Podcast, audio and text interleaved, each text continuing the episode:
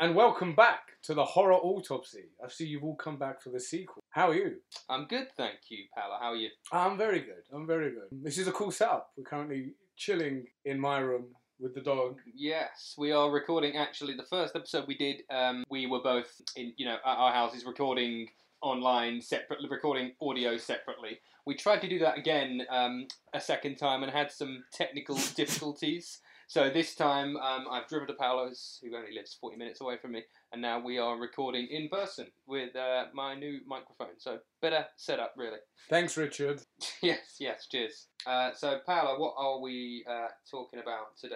So today we're going to be comparing a film we spoke about last episode, John Carpenter's classic Halloween, and comparing it to what is now considered the sequel to Halloween, David Gordon Green's 2018 Halloween. So, two movies, both called Halloween. One a sequel to the other one, set and filmed 40 years afterwards. Um, I, I think there's been a lot said about both of these films. Obviously, you know, particularly 1978 Halloween is renowned as um, one of the first, if not the first, sort of mainstream slasher movie. Um, and you know, it's a very significant film in horror discourse. And then the 2018 version as well, I think, was um, a very talked about movie when it came out um, and sort of relaunch the franchise. But I've ne- I don't know about you, I've never heard any like podcast or video talk about both of those films, sort of specifically, and sort of you know um, how they sort of work together. I'm sure it has been done, but um, I've, yeah, I've not seen people like dissect each of those films. Yeah, I've never seen a podcast actually compare the two, it, which is weird because I thought that would have been like a hot topic. Incidentally, this is why we have picked this episode to do it on because we haven't actually seen or heard anyone um, do an episode on it. Yeah, exactly. Um, but yeah, before we go into both of those films, Paolo, what uh, horror movies have you watched recently? Um, I saw. Uh, it's not really a horror film, but Compliance. Oh yeah, I've seen Compliance. Compliance is really, really good. The horrific elements. Mm, I found it really disturbing actually. So Compliance is a film. It's based on a couple of quote unquote uh, pranks that took place uh, when someone called up a fast food restaurant. Fast food restaurant. That very American. Yeah, that's Um, true. though. yeah. um, called up, uh, you know, a, a Wendy's or a McDonald's and pretended to be a police officer, and then told the manager of the of the uh, restaurant that one of their employees had stolen something from a customer, and then sort of said, "Okay, well, I can't get down there right um, right away. You need to do a strip search on this person." Um, and then the film, that's sort of the premise of the film, and then it's you know ha- about how far people will go and do how you know the immoral acts that people do when they're told to by a supposed authority figure, and it's it's really quite disturbing actually, especially when you know that it's based on a true story. hmm Good cast. It's one of those films you end up just shouting at the screen. In fact, I watched it on this laptop in bed, and I was just shouting at the, TV, Mm. the, the screen. Uh, main uh, lead actress, I forget her name. Well, uh, and out. Yes, who's Yeah, really good. She yeah, kind of yeah. plays really quite a, a likable Karen. You know, she has that kind of face. I know what you mean. Yeah. You know, um, she was great in uh, Hereditary, and Mm. I haven't seen all of it, but The Handmaid's Tale. I know. Yeah, I watched some of the Handmaid's Tale. She, yeah, she played. Yeah, yeah, it's a lot. Yeah. Uh, but yeah, compliance is very good. Um, I've watched I've watched a couple of um, horror films in the cinema recently in the last sort of uh, couple of months. So, so I watched uh, Last Night in Soho a few Mm. weeks ago. What did you think of that? I liked parts of it. I, there were things about it that I really liked, and things that I didn't think worked quite as well. Um, it, to be honest, I think the, the, the horror elements were the parts that didn't really work for me um, that much. To be honest, it seemed a bit. I know Edgar Wright's done horror parodies before, but he's never done straight horror, and this felt a bit like you know it, it- it's stuff we've sort of seen before, and I think things certain elements were a little overused without um, spoiling anything. But I thought the actual premise of the film um, and the nods to other directors. I mean, lots of nods to Argento and Yes. Suspiria. Yeah. Yeah. What did you think of it? I, much like you, I went into it really wanting to like it. There were parts I really liked. I thought the first hour there was a lot of potentially interesting things, but I felt it dawdled a little bit. And then the last 20 minutes was like, oh, wait, by the way, we need to Yeah. uh, wrap all this up. But it was cool seeing Terence Stamp. I liked the cinematography when they kept changing what character was Dante. I thought Matt Yeah. Smith played like a really good creep. Yeah, Um, it was good. Yeah, yeah. and it was cool seeing an Argent like a was it you or was it someone from work uh, saying like it's um like a neo giallo. It was with this incredibly convoluted plot which doesn't. Yeah. really amount to much, but Yeah, there's a lot of twists, but yeah, it was very giallo inspired. A lot of twists, which you sort of think afterwards that, that did that need to be in there? is- uh, well, um, And it was cool hearing Siouxsie and the Banshees and Yeah, Eloise, the, the non-damned version. the It was cool. score. Yeah, I really really like the score. Um, uh, and uh, something else I saw in cinemas a little before that was Censor, which um, have you seen that? No, You've not I still that haven't yet, seen have it. you? No, It didn't get a huge release. I think I had to um, somewhat sort of seek it out. the Prince it. Charles had a run of It was. I think I went in. I'd heard really, really, really good things about it, especially from Mark Kermode, who absolutely adored it. So I, I did go in with very high expectations, and I did like it. I did like it a lot. Um, I just thought it wasn't quite what I expected. I think it, it in the third act it lost me a little bit and became a little bit uh, silly, sort of dare I say. Um, but it, it was it was still um, it was still a really really good film, very very scary uh, in points, and uh, in terms of like the uh, the the premises it's set during the video, and the the protagonist is a horror film censor who you know works to uh, cut horror films. Uh, and the sort of production design and the as, as a period piece, it looked absolutely amazing. It really got the detail right of all these sort of old sleazy video stores that um, the character goes to. Uh, but no, I would definitely recommend it. I think, in, in fact, out of the three we just talked about, I'd say Sense was my favourite. All right. Okay. Cool. Riffing on all the '80s horror sleaze, which is what we're all about. Well, We're one of the two of us are about. You're de- you're definitely about that. I'm about that to an extent.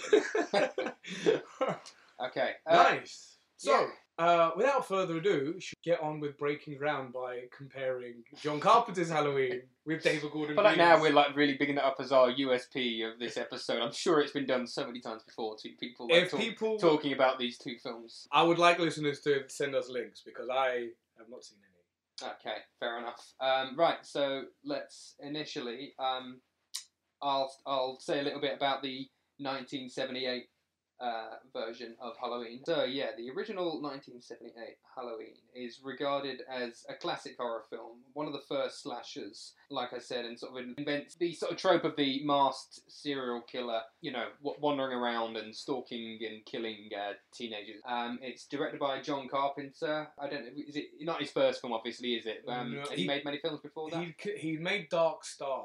Uh, he considers Halloween his first proper. film. He actually made two films before. He made uh, Dark Star and Assault on Precinct Thirteen, uh, and he recycles a few of the cast members from Assault on Precinct Thirteen. But I think John Carpenter considers Halloween his second film. Okay. Dark was like a student project. Okay, interesting, interesting. Right, so yeah, um, it, the the premise of the film is um, the opening shot, the opening tracking shot, um, is Michael Myers, the film's villain, as a kid, and it's shot from his point of view, and you see him um, walking around his house.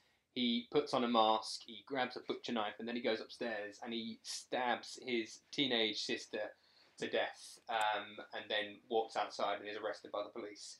17 years, I think it's 17, 17 years later, uh, we jump to him escaping from the mental asylum, which he's been locked up in ever since the incident, and returning to the town of Haddonfield, where our film is set.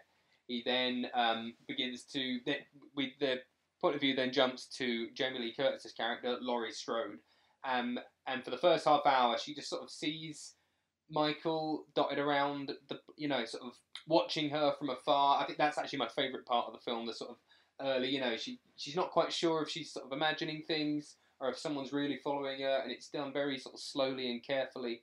And then about halfway through, it you know, the the film gets going, uh, and Michael starts killing off Laurie's friends while they're babysitting for some younger kids. Obviously, this is all set during Halloween night, as the title of the film would indicate. Um, and then eventually, yeah, having a final showdown with Laurie before. Well, we- we'll talk about the ending of the film a bit, but I think I've covered, that's pretty much the plot, isn't it? I think I've covered everything. Pretty much, yeah. Um, it almost sets out the blueprint, or like solidifies the blueprint. Films like um, Peeping Tom, Black Christmas, Psycho, and even Blood and Black Lace set out. Um, I think the, the what really sets Halloween apart was that it's less focused on viscera and blood and guts and gore, more on like like you were saying the. Arguably, the best part of Halloween is before people start getting knifed. It. It's just like Yeah. slow creeping tension. It's a very slow burn. Yeah, I think some people today. I'd like to first just say before we do this anymore, I absolutely love this movie. I mean, Oh yeah, it comes of up. course, it comes, yes, you know, yeah. as, as we, you know, it made it into the. I think um, at least my top five of our top five horror films, which we talked about in the first episode. But I think this, yeah, it's a slow burn and it takes its time. But I think it's such a, it, it's a re- genuinely really scary film. I always forget how um, how, Atmospheric. how, how atmospheric So it is. Uh, it's yeah, a fantastic um, horror villain in Michael Myers and a fantastic protagonist and final girl in Jamie Lee Curtis. One, I think she she gives a great performance. Some of the act, some of the other acting in the film is a little bit shoddy. Some of her friends, yeah, hamming up a little bit, and maybe some of the writing's not fantastic. But um, I think yeah, I think Jamie Lee Curtis' performance is solid. The score is fantastic. One of, one of maybe Classic. my favourite score ever. Just a really so the the um, opening song John Carpenter wrote it himself in a day, didn't he? Was it a day? I didn't know I it was think a day. it, okay. it was very very quickly. Yeah, he realised he. I think he's, he's the person who was going to score the film dropped out, and he was like, okay, shit, I, mean, need to come up with a score like. Um, now. in the next yeah like right now and then just did a simple sort of piano thing and it oh my god it's so, yeah again it adds this there's a simplicity to this film which is so effective Mhm. I think that's why it works because it, it's super simple, super effective, and it, it is a very kind of like there's no fat to this film. Um, you know, it doesn't parade to be anything else. Uh, and there's a lot of like European, I want to say art house, but you know some of the the visual motif, you know, him appearing, disappearing, and same with this, the, the the soundtrack and the theme. You know, there is a bit of a riff on Goblin, on you know Deep Red, and Yeah. what have you. But it's also a really odd movie. Like last time I watched it was with you when we went away a few weeks ago. Uh, oh Uh, no, eh, you were there, you were asleep, but I ended up watching it, and I just forgot how just strange. There is something off kilter about there's it. There's a weird dreamlike quality Yes, to yes. it how it is it's set I mean, you're you're more well versed in sort of horror films before this, but I think this was an early sort of horror film in that having it in a suburban, um, you know, kind of like you know, right on anyone's sort of back doorstep. I mean, a film like Texas Chainsaw, which came out four years before this, Mm. was you know set in the you know it's got the set out in the middle of Texas. It's sort of middle of nowhere. It's the the other sort of foreign location which people aren't familiar with. Halloween bought um, the horror film to every you know right to the forefront of sort of um, where everyone would be, and I think that's uh, it's very close to home, which I think is quite effective. And there's sort of elements like you know that it, it's in the suburbs, but doesn't seem to be anyone around. I think one of the best, kind of most disturbing bits is when near the end, Jamie Lee Curtis is running away from Michael and she knocks at someone's door, and you can see someone sort of the curtain flicker. Someone is choo- like like aware that she's out there and needs help and is choosing not to help. It's this sort of you know um, no one really cares kind of thing. Well, I think it even goes deeper though. You look at you know, what's happening in America at the time of the Vietnam War. You had like Mm. the sudden cultural shift, um, and I think even though it's not at the forefront of the film, it is in the background that you know suburban America is changing. Yeah, And there is this unstoppable force coming your way. You know, Vietnam, you know, I think even movies like Last House on the Left and what have you, you know, it's about, you know, the middle class being completely, literally torn apart um, Yeah. with this unstoppable force and, you know, a tide of change is coming. Um, and then, like I said, it's not specifically about it. It's it definitely in the, the corner of, of, of, or at least what the zeitgeist of the fear that that film is trying to bring out. Um, yeah, you know, like, cause I guess the closest was Texas Chainsaw, but it was you know yuppie hippies coming out of the country, and that was more about I guess how like the old America was dying, and you know, it was yeah the meat industry and uh, capitalism that's sort of there in, in the background. Yeah, I'd, I'd more say- so than yeah. Halloween. I say maybe yeah, I'd, Texas I'd say you could almost it's weird, you know, weird to say that, but I'd say Texas Chainsaw is more of a political agreed, agreed, yes, than agreed, yeah. than Halloween. But yeah, there is definitely subtext going on uh, in Halloween. Which, uh, but that being said, you could enjoy the film and and not be sort of aware or paying attention to any of that, and it still works very well as sort of you know nuts and bolts, really good slasher movie. Mm-hmm. Um, in particular, yeah, and it's, it's a slow. It takes its time. Again, I think some people might find it boring today. Do you find it boring? I don't actually. No, I think it, I don't find it boring. I think it drags maybe a little bit in the middle. I think there's there's a section where it's um, right before Michael kills the first the first girl. I can't remember In the car, There's a name. Yeah, uh, it's because it's Charles Cyphers the the actor who plays the police officer, her yeah, his daughter yeah. in the film, who we'll get onto later actually. Okay, Um, yeah.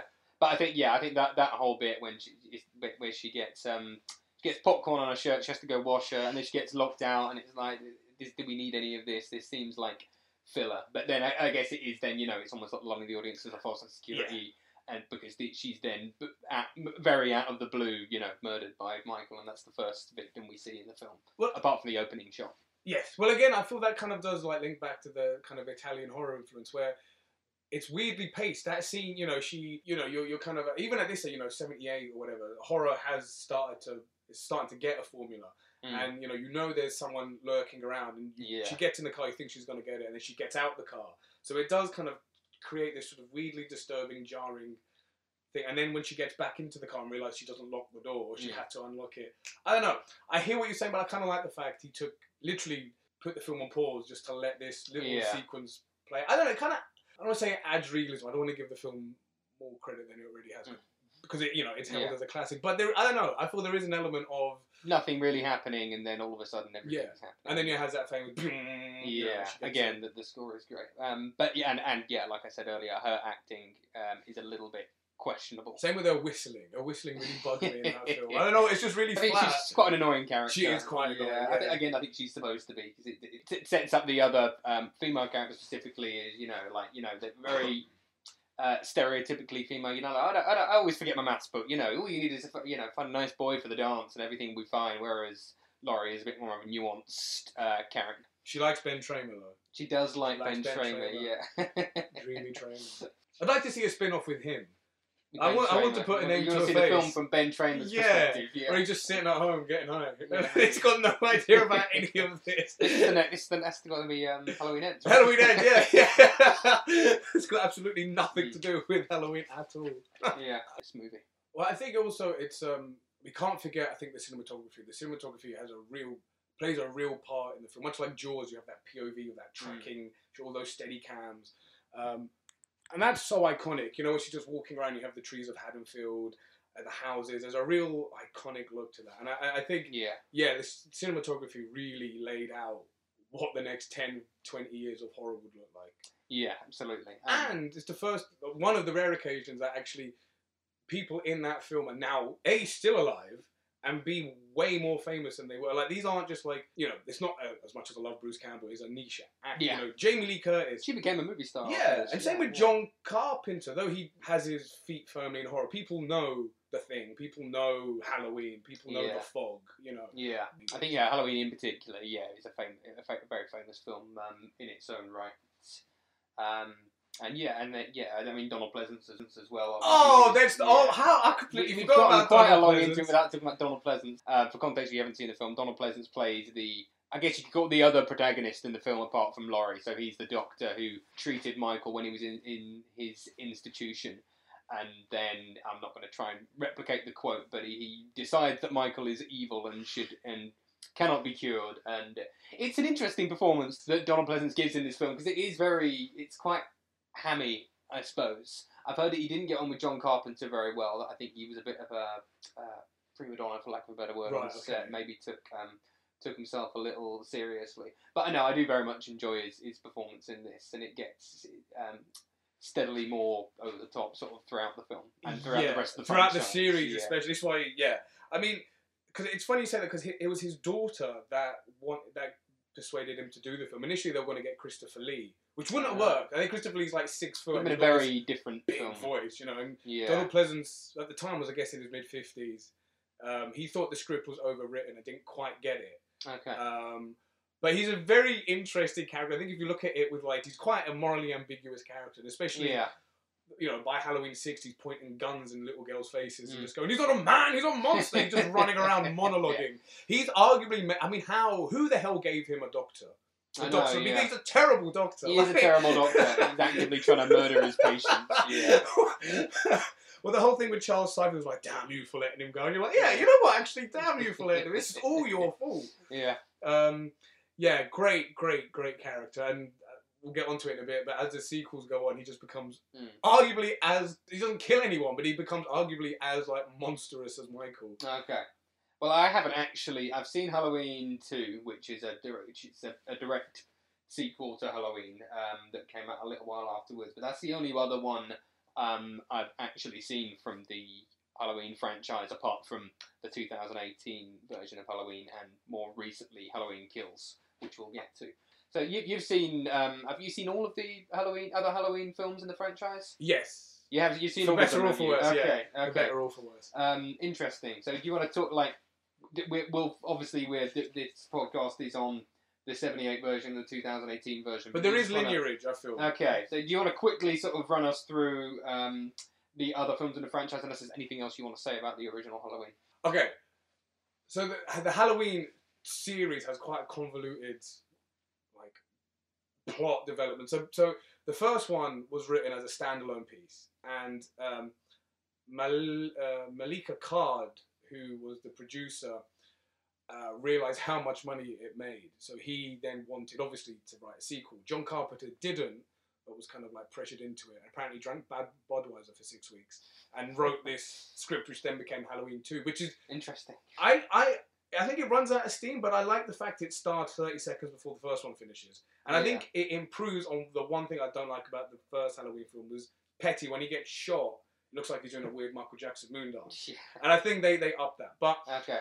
you know, there's the second Halloween introduces the silly plot twist that, you know, Michael is Laurie's brother. So we didn't actually talk about the ending. Um, you know, it's a spoiler podcast. The ending of Halloween is yeah, the last fifteen minutes or so is Michael stalking Laurie. She attacks, she stabs him with his butcher knife once, and there's another bit where she jams a uh, coat hanger hook into his eye. Uh, but then he on, he keeps he keeps getting up essentially, and this is what there's a, there's a fantastic shot where it's John Castle, Nick Castle, isn't it? Plays um, Michael Myers or The Shape, and he gives a really, you know, despite the fact he doesn't say anything, he gives a really good performance in this film. He conveys a lot just through his body language and the way he moves. And there's a fantastic bit near the end where he just sits upright really Mm. slowly, Mm. and this is what introduces the supernatural element to Michael Myers. Like you said, he, he's credited as The Shape at the end of the film. He's he, he is he's both kind of human and not human, and that's properly reinforced at the end where Donald Pleasence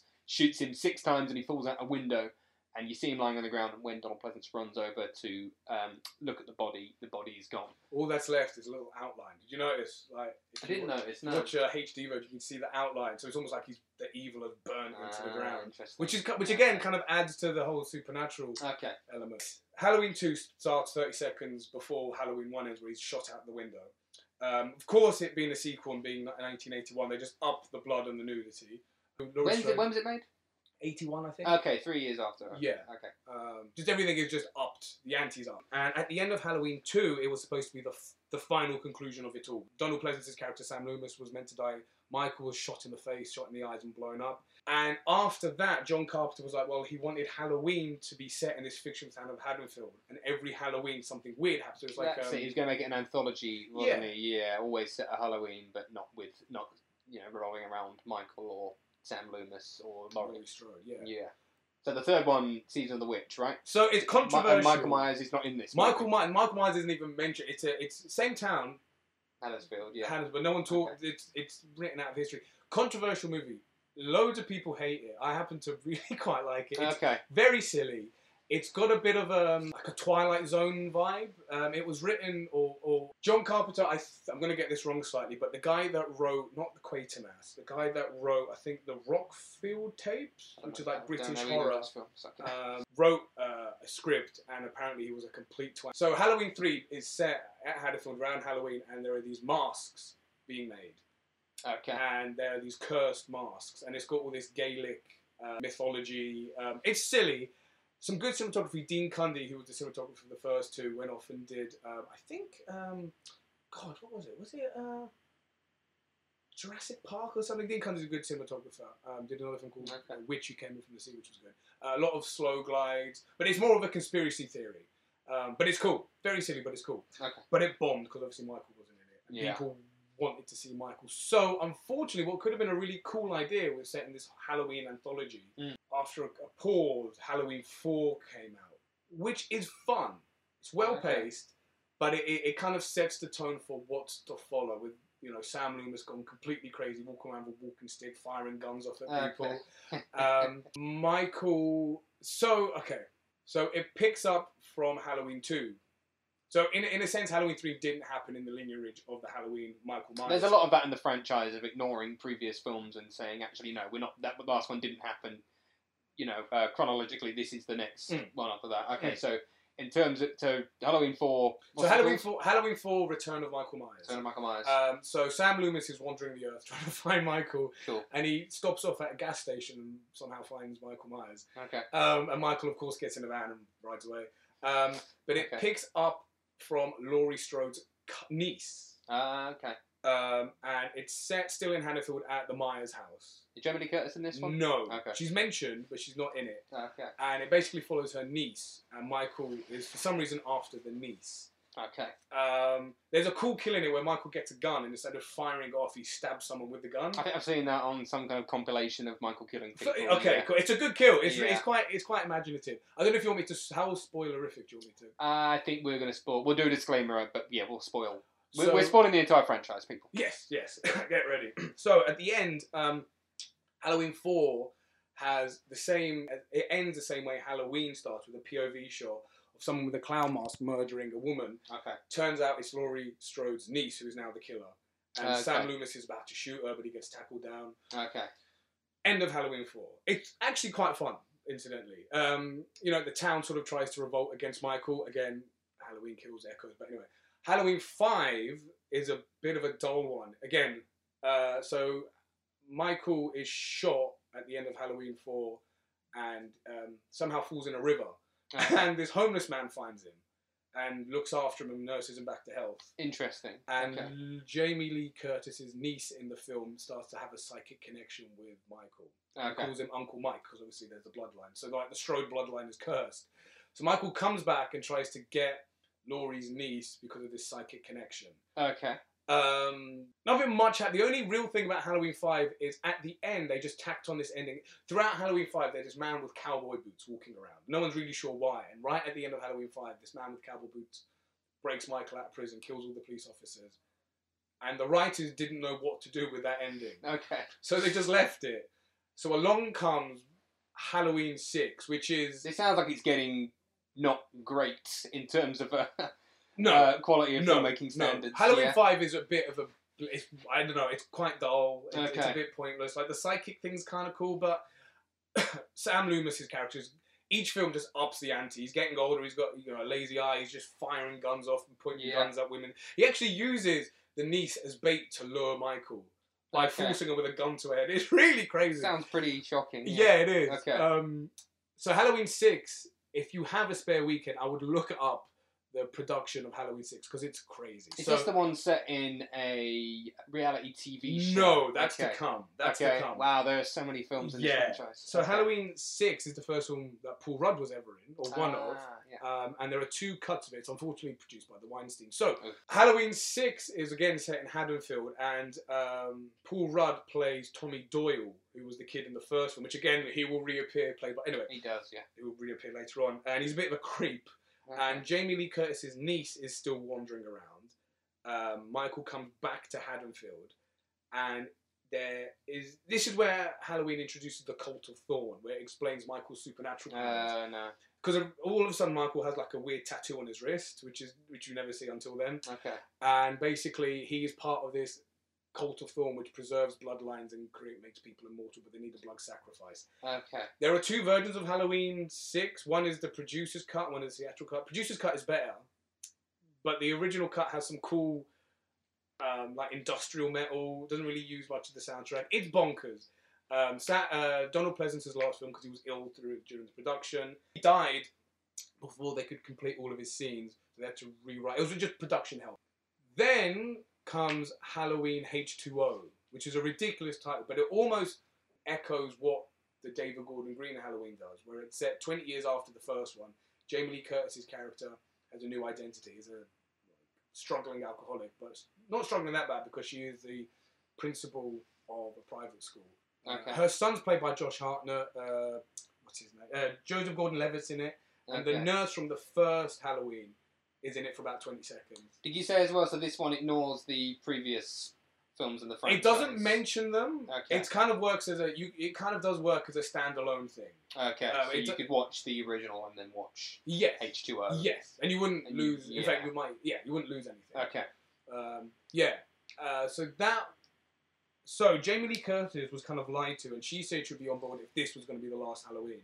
Midway through production, Malika Card told her that now within the legal framework of the Halloween franchise, Michael can't die.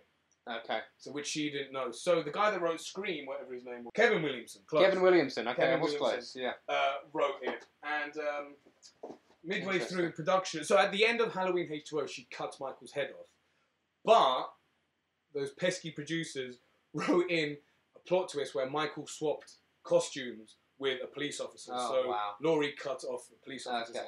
Which then brings us to Halloween uh, Resurrection, which is the uh, found footage.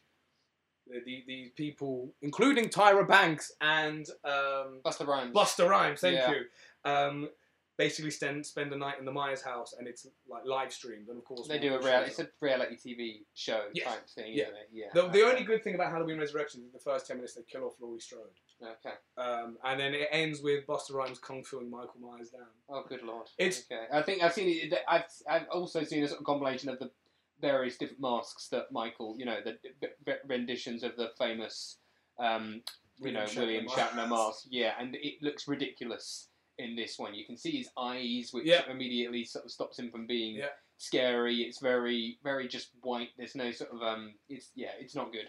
Well, that one and Halloween H2O, I think the masks are a bit lame in it. Okay. So that's the so already within that original franchise, there are like three different um, narratives going, Yeah. or like like start and pauses of narratives. okay. Then along comes Rob Zombie, Mm. who we have. I like House of a Thousand Corpses. I know you don't. I'm not Rob Zombie fan. Um, I like his mu. I prefer his music to his film. Again, that's more your thing than mine. sure, But sure. fair enough. Uh, first one, fir- first Halloween remake, obviously is half an hour longer, so it's it shows Michael's childhood. It's basically what happened. It gives him all the backstory. Doesn't Yeah, it? he was raised by white trash, basically, Okay. and he's not very. He's I don't know. You almost feel like a bit of a connection with him, like oh, poor Michael was beaten up by his dad when he was young. I don't know. He's not very scary. Well, I mean, everyone knows if you want to make something really scary, you explain the hell out of it, right?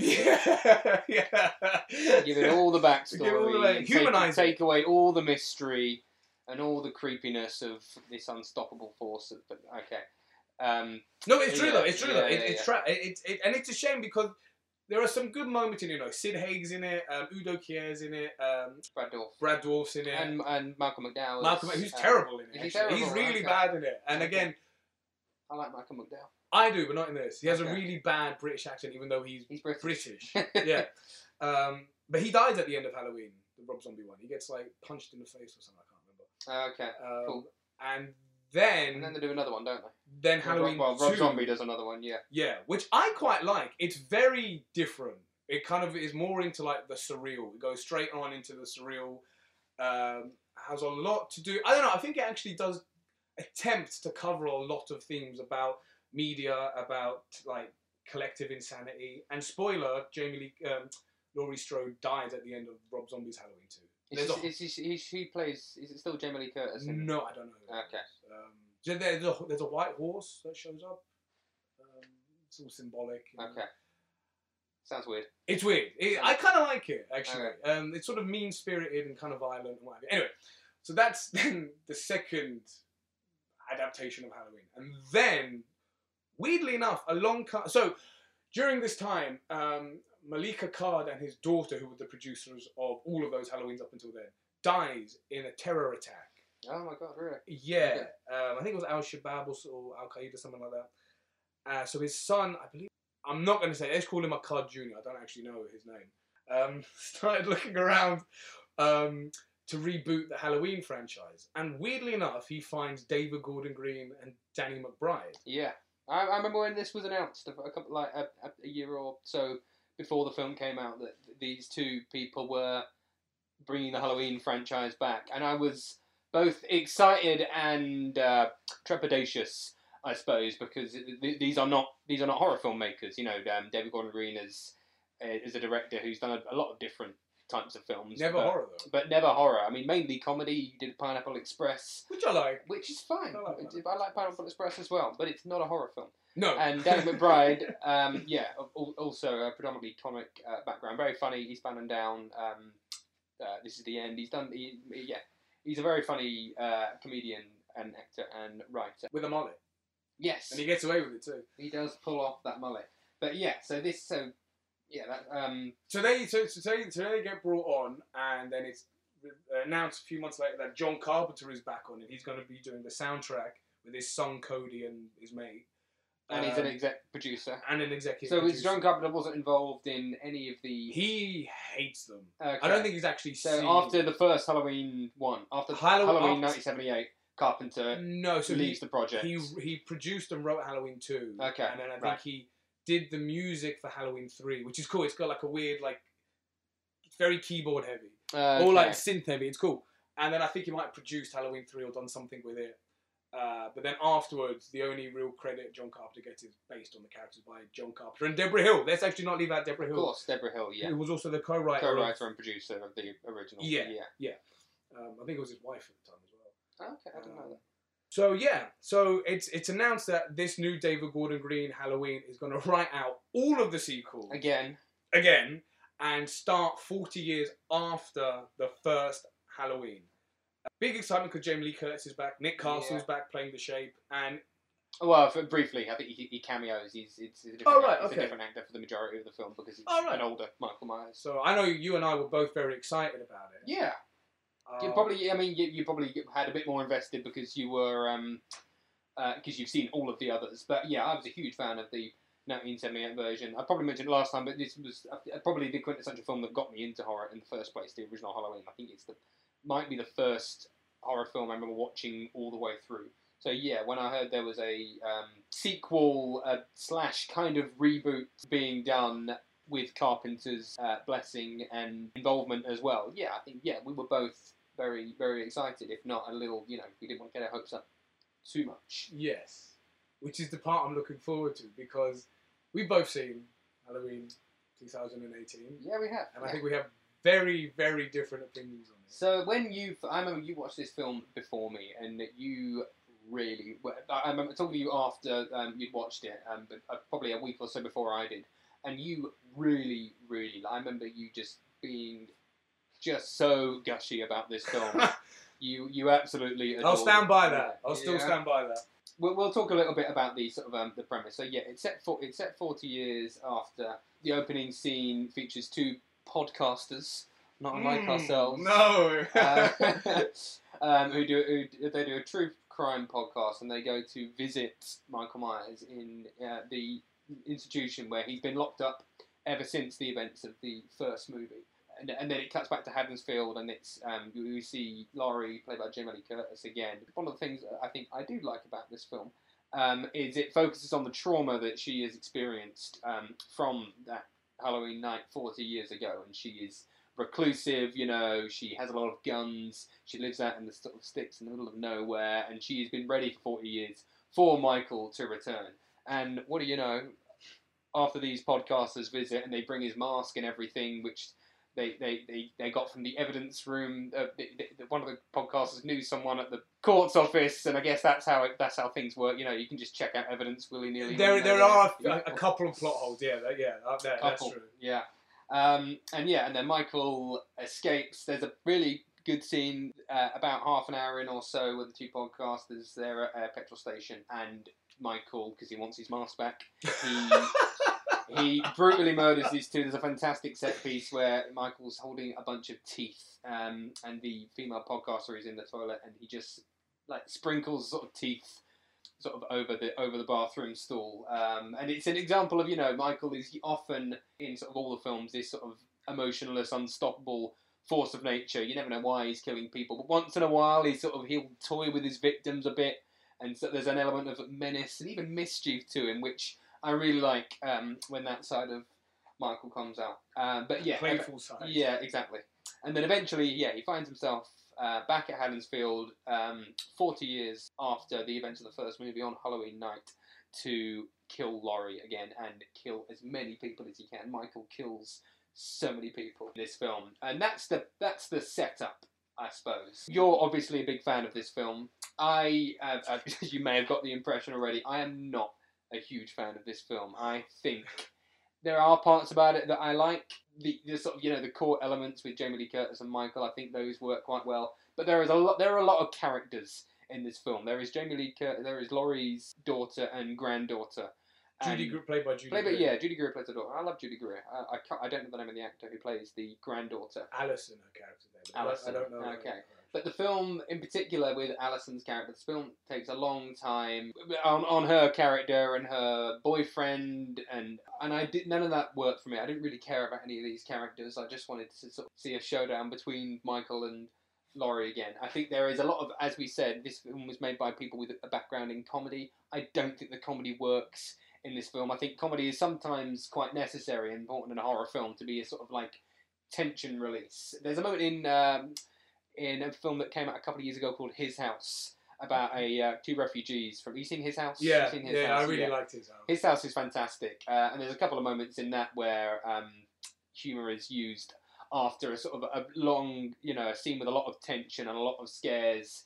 And then there's a joke at the end, and you need that joke to ease yourself into the next scene and get you through. There are sections of this film which seem like improv comedy almost, like the two cops who are talking about their lunches and stuff. And I, I, I'm just watching, thinking, why is this in here? This is complete. This isn't funny. It obviously, isn't scary. I don't know why the hell this wasn't cut from the floor. Like, I can't believe that. You know, th- there's a lot of editing that I think needs to be done uh, to this movie. It's about two hours long, isn't it? Just under, it's like an hour and 40, It's- hour and 50. Yeah. It's, It's longer than the first one. Yeah, the first one is a is a tight 90, Yes. 90 minutes, Yeah. and I think most of the best films are ninety. Well, I think a majority of the Halloween movies are under two hours. This might be one of the Yeah. ones. Um, but I think okay, so I've, I've talked about the things I like and don't like. There's a couple other things um, that we'll get into spoiler territory, which we'll talk about towards the end of the film. Um, but you obviously really like this film, so why don't you talk about what? Though I can like appreciate where you're coming from, I totally disagree. Okay, with everything with pretty much everything. Um, so, I, so sure, there are a lot of characters, and I think the issue with having too many characters comes in Halloween Kills. Again, we'll get to that. we'll get to that. I like the fact that it kind of set. It, it, it took its time to set up a new group of characters. Given, I get it if you can't be asked getting reinvested with new characters because the original characters are so iconic. But I like the fact it took its time out and took it seriously. Even though they were cannon fodder, it took its time to set these characters. I actually ended up quite liking her Stoner mate and the boyfriend, even though he's a bit of a scumbag in it. Yeah, and I like the dynamic uh, of the, the kind of family breaking down. You know, I, I like the fact, like you were saying, they, they, they focus heavily on the trauma and the Mm. kind of real effect that trauma has. Um, Yeah, all right, yeah, it's essentially ruined Jake, uh, Laurie's life mhm. in a way, and her you know. family's life. Yeah, this, Um, yeah, it has. She's yeah. I think, like you said in one of the other films, she's uh, got a drinking problem. You Yes. know, she's um, clearly suffering for a great amount of PTSD, and it, and she's not, you know, she's not a happy person. You know, she's just constantly living in fear of what will happen when Michael eventually comes back On Halloween night, funnily on enough. Halloween night. Um, yes. and there are there is a certain inherited silliness within this, but there is a kind of silliness within slasher anyway.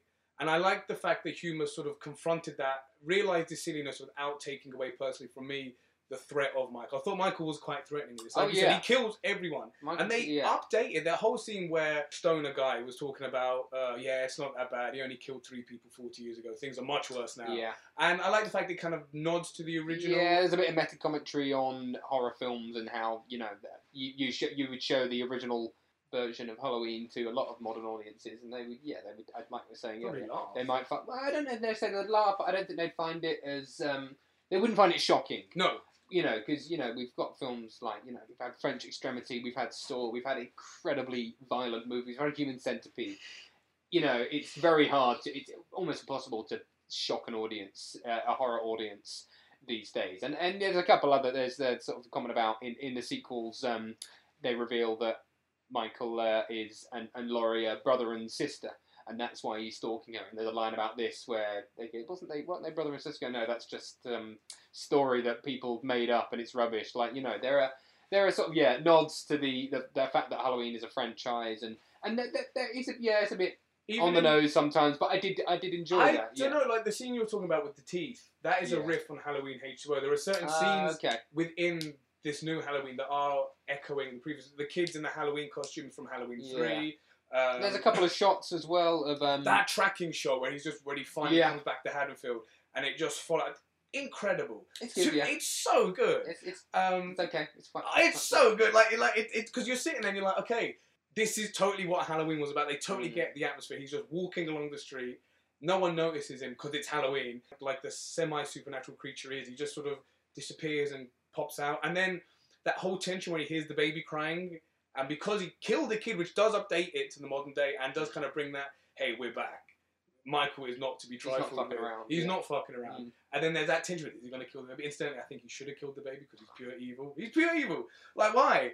So, but I'm interested to see if they bring that kind of weird morality back into Halloween um, Ends. But anyway, the, yeah, the humor. Okay, uh, so the kid, the, the, the, the kid that the girl's babysitting, he He's did quite funny. He improvised all of his He, lines. he's funny. I, I that's the I, the humor doesn't work for me in the film, and I still find that scene is you know a little bit grating. But that kid, he's a good performer. I, don't, I don't know the actor's name. Hmm. But I who- think who it plays that brings- young kid. But it- yeah, he's good. because the people I saw Halloween with the incidentally I saw it twice at the cinema and sat with a big. I went by myself the second time. I still sat with a big smile on my face. Yeah, sure. Um, that kid actually, I think, opened up the the parameters for other people to come into Halloween. Like the people I saw it with hadn't seen the other Halloween movies, but they really got on board with that kid. Well, this was- is maybe a slight gripe that I have. Another gripe that I have with the film. It felt very. I don't know what the budget was for this, but it, and and even before. Um, it's sparkly.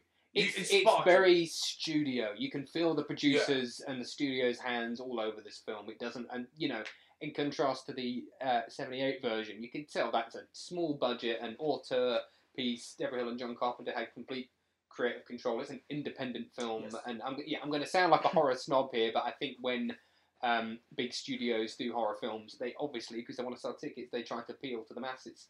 And most people don't really like horror films, and you know Mm, they mm. they want a, you know they want they don't just want something well like his house for example something that's just you know a, a proper horror film i suppose um, they want something that's going to be that's going to have a bit of humor in and please more people potentially um, and i think for a lot of horror films you know like to an extent the uh, the conjuring or insidious although i do enjoy those films you, you can see that as well you know they're horror films that are trying to uh, trying to please a lot of people rather than proper horror fans Sure. I probably do sound like a horror fan. no, but it, it, there's a point to it. My, my counterpoint was that uh, John Carpenter was one of the producers. So I do feel, though Yeah. there was some studio f- fingering involved, um, Surely we can think of a better word than that. studio Interference? interference, fiddling. John Carpenter still did have a bit of a say, and you can you can see that. I there is that Halloween vibe. It brings back that Halloween It does have it. It is clearly More so by- than a lot of the sequels. I will admit. yeah. Well, I mean, it's it's definitely made by um, people who have a a lot of affection and love for the original, and yeah, I do like the callbacks. I think Mm. particularly, um, I was going to say the couple shots which evoke the original film where Laurie sees Michael, and instead. Jamie Lee Curtis is Laurie in, in Michael's place, so they sort of they're playing with the idea of the sort of prey and the predator and the sort of the subversion of that. I don't know if it really does anything that interesting Well, with that concept. This is what I really loved about the new one as well. I feel that they, even though H2O kind of came at it from the same angle, both David Gordon Green and uh, Danny McBride took had, had a really fresh, serious take on Halloween, and it dealt it, it dealt with it seriously, like you know PTSD, trauma. Uh, Forty years later, you know these new characters and how you know again kind of echoing this notion of the shape. He's more than a man.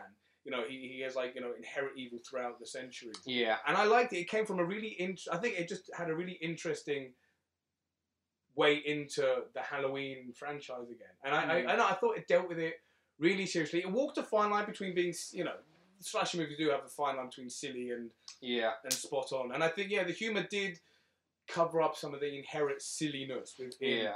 within that. Talking of inherent silliness or potential inherent silliness. Dr. Sartain, the new Loomis, God. plot Okay. twist that no one asked for. So but you, you you don't like this plot? You think? So it almost lost me. I Okay. must admit. And and then he stamped on his head.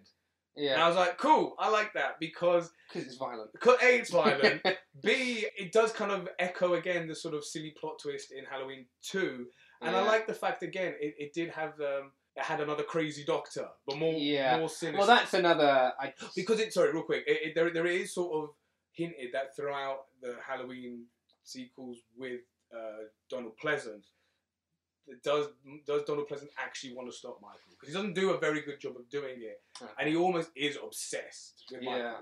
So yeah, for the to, for for context. But almost did lose that's- me, yeah. Okay. Th- th- this is another I wouldn't necessarily never necessarily say gripe with the film, but an observation. It is obviously a sequel, but it's also kind of a weird remake in Yeah. a way. It follows Yeah. essentially the same plot. Michael Myers escapes from a mental institution, goes to Haddonfield, kills a bunch of people, and has a final um, climactic showdown with Jamie Lee Curtis's character Laurie.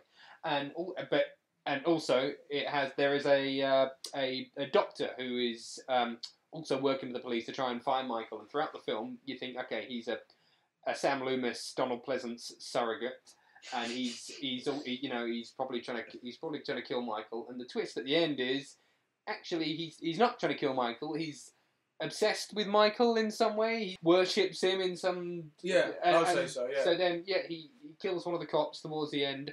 He um, pulls Michael in the car, and then Michael kills him, and Michael snaps on his head. And and that and that character and that twist is never mentioned again. It's sort of revealed and then forgotten about within less than a minute, and Mm. serves absolutely no purpose apart from just to sort of say, hey, you, you, you know that this this character, you thought we were doing this, actually we're doing that, and, and, and now he's dead, and now we're going to get to the final act of the film.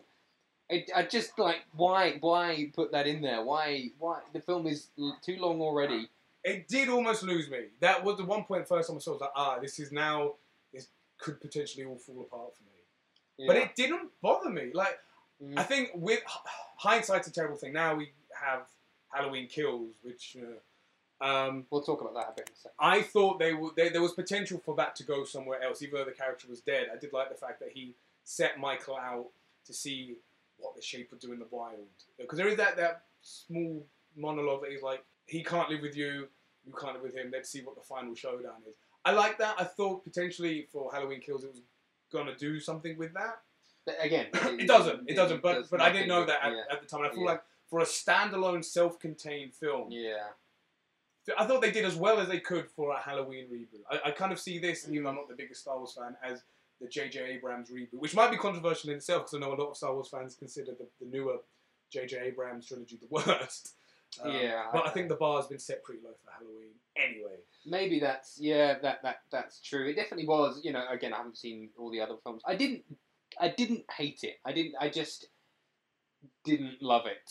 And I would think I was maybe expecting a little bit more from the film, and it just felt a bit safe, maybe a bit like it didn't really add much new um, to the franchise or the original film. I did like I liked the parts about it. I liked, like I said, I, I like the ending as well. I think the um, Oh yeah, yeah, yeah, image yeah, of the, yeah, yeah. of the three, you know, the three generations of women standing over Michael, watching him burn and everything. And there are a few good scares towards the end, and throughout, and Michael has some good kills. Very I good. like those good things. soundtrack as well. They did update a lot of Yeah, and I I really yeah. Carpenter comes back to the soundtrack, yeah, which is very good, goosebumps. I got goosebumps first Sure, time I heard. But first time when you know when when the Halloween theme comes on, I was like, oh, yeah, Halloween, you know, and it was cool seeing you know starring Jenna, um, uh, Johnny Curtis. Jamie Lee Curtis as Laurie, produced by John Carpenter. It was cool. I I was won over by it. Okay. Um, I'm not saying it's perfect. I thought Judy Greer was a bit wooden in it. I hate saying that. I like like, Judy I like Judy Greer, but I thought she was just a bit wooden. okay. Um, I like the dad, who's funny. Yeah, I really enjoyed it. I thought it was everything I wanted from a Halloween film. It took Okay. it seriously, came from a cool standpoint, talked about trauma, did the whole prey, uh, the, the, the predator becomes prey. Never really done in a Halloween film before. Okay. Um, I really liked it. Maybe I would have appreciated it if I'd seen all the other films in the franchise. Oh, you didn't listen to me. and go, This is the greatest thing ever. Because that was my well, favorite. Yeah. You, you ruined it for me. It's all your Mate. I'll take that. I'll take that because I did say it was the most fun I had in the cinema that year. So you've seen Halloween Kills, as well, right? Unfortunately, which was the, Halloween So this, big time. so this was, and again, and this is another. You know, I keep talking about the things I don't like about this film, but when I said, when I said about the um, studio interference, this, this, you know, this film was originally envisioned as a three-parter: Halloween, Halloween Kills, which came out a few months ago, which we've both seen, and Halloween Ends, which is out. it's already. It was meant to come out this year, but COVID. COVID. So it's filmed. It's Yeah. just waiting to be released for next Halloween. Uh, okay, franchise, franchise, franchise nowadays, and I think it just it can be a little bit um, soulless, Mhm. and I saw that a little bit in this film. Soulless is unfair, but i- i- in, in this, in this new reboot franchise, okay, franchise okay. As a whole, uh, you know, it felt all very studio and big budget and stuff. Yeah, Halloween Kills we've both seen, and Halloween Kills is definitely not what I was expecting when I went into the cinema. Really? Not Okay, at all. okay, okay, interesting, No, I didn't know. I didn't know anything about it to be honest. So Halloween Kills is set um, directly after um, Halloween, 1918. Very wrong footedly. It gets off. It starts off on the wrong foot It's- well, I- instantly. Okay. Why? Why? I think incidentally, I like this film more than yeah, you. you do. Yeah, you do. Yeah. And because I think I had, s- I was so blown away with the new Halloween that I had such, Yeah, such like probably like delusionally high hopes. and and I had the exact opposite. I went in thinking I didn't like 2018 Halloween. That's another thing. Call it something else. There- It's a sequel, so don't call it the same as the original. It's such a pain in the ass to Halloween two. articulate what exactly just anything, just not Halloween. Have you seen Halloween? Which one? It, it, it, it, especially in this podcast, it becomes really frustrating to talk about. Um, but yeah, Halloween Kills picks up immediately after the uh, 2018 version of Halloween. Um, and um, Michael obviously immediately escapes the um, basement, the, the uh, house on fire that they've trapped him in. well, that's twenty minutes after because the film opens midway through the. the Oh 2018 yeah, version. it does. Why have they? Yeah. Why didn't they just kill off Sheriff whatever the hell his name was? And the film opens and going, "I'm gonna get him," and it's like, God, it's dumb, yeah. why? This isn't It's- about you. This film isn't. This film's meant to be about silly, women yeah. fighting off against. and that starts this weird like the, the, this the trope that this film has where the town are um, banding against Michael and like in the know, dumbest way. In the dumbest. evil dies tonight. Evil dies tonight. Oh my. Oh, it's so annoying. He's going here. He's going over there. Evil dies tonight. It's not about you. I know where he's going. Remember Brent Tramer? Oh, remember that. Evil dies tonight. Go away. Yes. Shut up. So this felt like you know we, I, I said earlier the um, 2018 version has too many characters. This I- film doubles down on that and introduces so An many entire characters. town. an entire town who are all have essentially Pretty formed dumb. this, and they're all moronic. They all fo- they form this angry mob to take out Michael. One of the things I did kind of like about it is that they are characters from the original film. That the uh, kid that Laurie's babysitting, Uh, but, The- um, yeah. Um, a very bad performance by Anthony Michael. Yeah, Very like- wooden, yeah. very annoying. Just reminded me of like um, almost like a EDL kind of guy. Yeah. You know, it was really annoying. I think that's what they're going for. That's what that it's supposed to be. sure. Um, but yeah, Sure. we're, we're, we're getting ahead of Sure. ourselves. But Sure. um, we weren't even supposed to be talking about this film, but uh, we'll um, we'll cover it. We've gotten this far. So yeah, um, it introduces characters from the original film who are now adults and are still traumatized by Michael, and it, it, it sort of it examines the effect that Michael has had on the town of Haddonsfield, and the you know it's like the evil has sort of permeated through um, and affected the people. A little like uh, Derry in It's uh, Mhm. Stephen King. I did get that kind of vibe from it Mhm, mhm. um, that this town is cursed almost, and that Michael has cursed this town.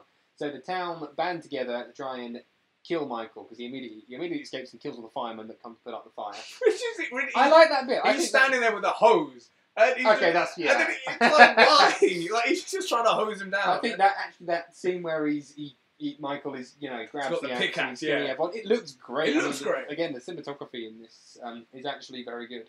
So yeah, and that's that's where the film chooses to go to focus on a lot of other characters who are trying to take out Michael. Jamie Lee Curtis takes a real backseat in this movie. She's not. She gets stabbed at the end of the first movie, so she's hospitalized for the majority. Which I kind of like. There's some real life consequence, yeah. but she really got on my nerves in this film. Where Yeah. she's just sitting monologuing, going, "If only we knew what we knew now." What? What? Oh, The script for this film is just terrible. awful. Terrible. It's, it's so on the nose. I think yeah. So they, the statement they're trying to make is this mob mentality, this film banding together to kill Michael, ultimately gets the other patient, another patient um, who escaped. Ultimately, it ultimately gets him killed, and then. There's like this guy. They're about to kill this guy. They think it's Michael Myers, and it was It's very clearly not. clearly not Michael Myers. Um, and he jumps out the window rather than get torn to pieces by this angry mob. And they all go downstairs. Goes, it's not him. Oh my god, we're the monsters. oh my god. Seriously, And, and then it cuts to uh, the outside of the hospital, going Haddonfield Hospital, Mm. and even that where Judy Greer's like, "I won't let them touch you," she literally gets out the way and lets. Oh, it's so aggravating. I, I think the, that concept that Michael has had this effect. it's it, cool. It's a good concept, but my god, they hammer it so far past home that it Yeah. just it becomes um, hilarious, unintentionally hilarious. Mhm. Um, and then, so yeah, this the, the, the film goes on in this sort of evil dies tonight manner for uh, I don't know, a- an hour and a half or Very so. messy. A very Yeah, messy. Very messy. A lot of other random characters pop up. Big John, Little John. Oh, I hated that. I'm sorry. Okay, so this is part of my issue. All the characters are fucking stupid. Yeah. and it was such a shame because they, they had you know the the, the, the reboot you know the characters weren't stupid sure there, there was some silly elements but they weren't sh- doing stupid things the whole big john little john thing they literally see a bloody handprint on their Mm. house And he I picks know. up a little cheese knife. Picks doesn't up a he? He little goes, "Don't takes worry, his have dressing gown off so he's Yeah. just in his underwear Again, I think it's supposed to be funny. I think It's it's, not. I think it's humor that okay. The humor in the first one didn't work for me ultimately. did you find this one funnier No, I found this one painfully unfunny. right okay more so than the Oh, I think the humor. I don't necessarily think the humor is bad in the first one. I think, I just don't think it's really mis. I think it's just misplaced. Right, It doesn't okay, need to be there. The humor in this one just isn't funny doesn't land. No. Yeah, it's just it's just poorly written. The film goes on like this. Jamie Lee Curtis isn't really in the film much. She's she's in hospital. Um, Judy Greer, sort of, um, her daughter becomes the protagonist, I suppose. Um, they towards the end lure Michael back to a house. He's already killed a lot of people at this point, and then the town crowd around him and just so beat, beat the shit out of him for a few minutes, and What? then he gets up and he, he kills some he kills some more people. Everybody. He literally kills someone with a gun. he, does, he literally he? somehow the guy with the gun misses and he slashes his wrist and dies Yeah. right there. yeah. It's so messy. It's so like you know. By the end of it, he's like he's going this way. It's not about you, Laurie. Mm. I'm gonna go stop him. Let me stab him in the back with a pitchfork. Here's your mask, Yeah. This whole town, and then they all die. Literally, the original uh, Charles Cyphers' character dies in it. They my- killed the Judy Greer. They killed the, the Which last- was cool. yeah. I think liked that. I That was cool. Yeah, that was cool. I think that if you could call this film, like I said earlier, this film was in this. the- This was envisioned as a three as a trilogy, as Halloween, Halloween Kills, and Halloween Ends. And I think that the thing you can say about this film is it feels like it's just a bit of a filler middle film. That's like exactly it's what it is. it's just sort of you know it's setting up everything for the last film, the final confrontation between Michael and, and Laurie. And Oh. a, a lot of that, a lot of that just it just seems like it doesn't really know what it's doing. Yeah, it's meandering. And what's worse, it's like the first David Good, the 2018 version was like, let's forget about the sequels. And this one, it's like, let's just put all the sequels together. Yeah. I will say, great kills. We'll say the first kill of the old couple. I don't know why that really got to me. yeah, it's very good. If, if you're just showing up for Michael killing a bunch of people in really creative um, Gruesome and ways. gruesome ways, then you will not be disappointed. Yeah. In this film, both of these films definitely have that. I think this one has a high. I think it's got almost like 32 He kills. in kills so many people. Yeah. But I don't know. There was the first time you ever saw like a prolonged death in a Halloween film. You know, when he stabs a woman in the neck and then just knifes her husband. And it doesn't cut. It just kind of focuses on the wife watching the husband being killed. And I was like, they've never really done that in Halloween. They've Mm. never. They never focused on on the the yeah on the torment and the sadism. Yeah, Yeah, and, and that, I yeah, like that that. was quite effective. Yeah. They were maybe. I, I. I feel our opinions are kind of reversed in this one. There were Mm, small little snippets of Halloween kills that I liked, yeah. but it just was so ham-fisted, It was very ham-fisted and it um silly. and very silly and poorly written. But I still enjoyed it. But again, maybe that bored. maybe that says I I, really I definitely wasn't bored. Okay. Maybe that's something to do with you know the the expectations you have when you go That's into exactly. a film. I think that's what it was. and I think my you know how I enjoy a film unless I don't know anything about unless I don't know anything about it and don't know the filmmaker or don't know anything you know then I'm going to be totally unbiased but a film like this I had my own preconceived notions about what it was going to be like because I had seen the previous one So you said it wasn't what you were expecting. I didn't think it would go down the sort of mob you know focus Okay. on an angry mob all trying to all trying to take out Michael no I didn't I didn't expect it to um, have that element to it Okay. Um, so yeah, in, in that, just, I thought it'd be more of the same of the first one. and It did try, at least tried to do something a little bit different, which I think you know always should be commended. Mm. But it doesn't. That's the thing. Like But it tries. it tries, but it might as well not have because it. You know, Halloween Four has the whole thing about the town coming out, and even by the end of Halloween Five, it's more of a known secret. But even that, the characters are dumb. They're going around going, "What is that noise?" Even though they know Michael Myers. Literally every character's like, "Michael's back." Michael's like, "Hey, let's go over there and introduce Yeah. that." Oh my god! You know, it's why they. It was such a shame to see they just squallered all of the hard work that they put in for the new for that 2018. I feel this one they just they just they just kind of just like descended into silliness. Incidentally, the original ending was meant to be uh, Jamie Lee Curtis phones um, Judy Greer and hears the breathing. She knows that Michael has killed the daughter. Okay. But they changed it because Halloween End is set three years after Halloween Kills. Yeah, And so they're going to be setting it afterwards on Yeah. Halloween night, I think, aren't they? Yeah, I think it's supposed to be four years after, four? so it's going to come out 2022 uh, Halloween, so so next year, and Mm. be set four years after. Because that's another thing I did kind of like about the 2018 version. It was set and filmed 40 years after. Yes, that was cool. That was cool. That was cool. And I like, yeah, I think absolutely essential to do a time jump for this because just What are you gonna do? yeah, leave the other two films in their wake. Maybe this will be really, really good. I'm quite excited about I'm it. I think intrigued. it could potentially be really, really good. But I will still. It's go got a different vibe. I was reading David Gordon, an interview with David Gordon Green. He said it's got it's more got more in common with a coming of age film, ah, Okay. and it's more of a love letter to Carpenter's entire film, okay. uh, entire uh, filmography, okay. and it's got some got a lot in common apparently with Christine. Okay. Stephen King. King. Yeah. Yeah. Okay. uh, Cool. which will be cool. Um, where they go with it, I don't know. I like the fact, you know, I was again the last ten minutes of Halloween because I like the fact they killed the boyfriend. I like the fact they killed the mum. Um, you know, I liked it. It was violent. I liked that there were, you know, parts in it. It was Mm. just such a shame. They should have done less characters. I, I agree with you there. Um, and they sh- why they were just they were just so dumb. And really, but halfway through, I was like, you know what? I was turning to my mate, and by then we were just laughing. The when the girl gets shot in the face when he kicks the car Yeah. door, and it's like this is such a waste. Well, I think this is ultimately my where my gripes probably stem from is that David Gordon Green and Danny McBride are predominantly people from comedy. I would have loved to have seen what this franchise would have been like if it had been. get Gaspar Noé. I want to see Gaspar Noé do Halloween. Sure, I can't, I, I can't imagine he's uh, going to be interested in that. Gaspar Noé Halloween movie, I would watch that for sure. Hard. But I mean, if this had been directed by I don't know James Wan or Adam Wingard or even I don't know Jo- Jordan Peele or something, not again, I, you know, he's far more interested in creating his own stories than um, getting involved in the Halloween franchise. But if this had been helmed by an actual someone who had made horror films before, um, I would have been able to get on board with it a bit more potentially. Fair. I hear that. I don't know. I feel a lot of your gripes with Halloween 2018. I have with Halloween Kills. Yeah, Um, it's John Wick in a William Shatner mask. Mm. It's just dumb. And I like John Wick. Don't get me wrong, but it's a different.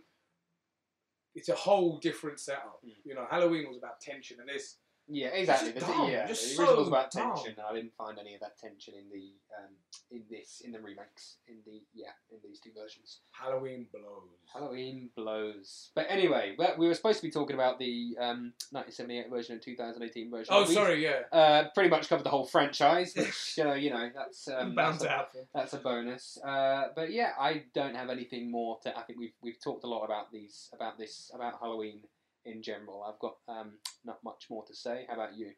Uh, just watch them. Uh, uh, watch Halloween. Watch the original, watch the original. Watch then watch it again.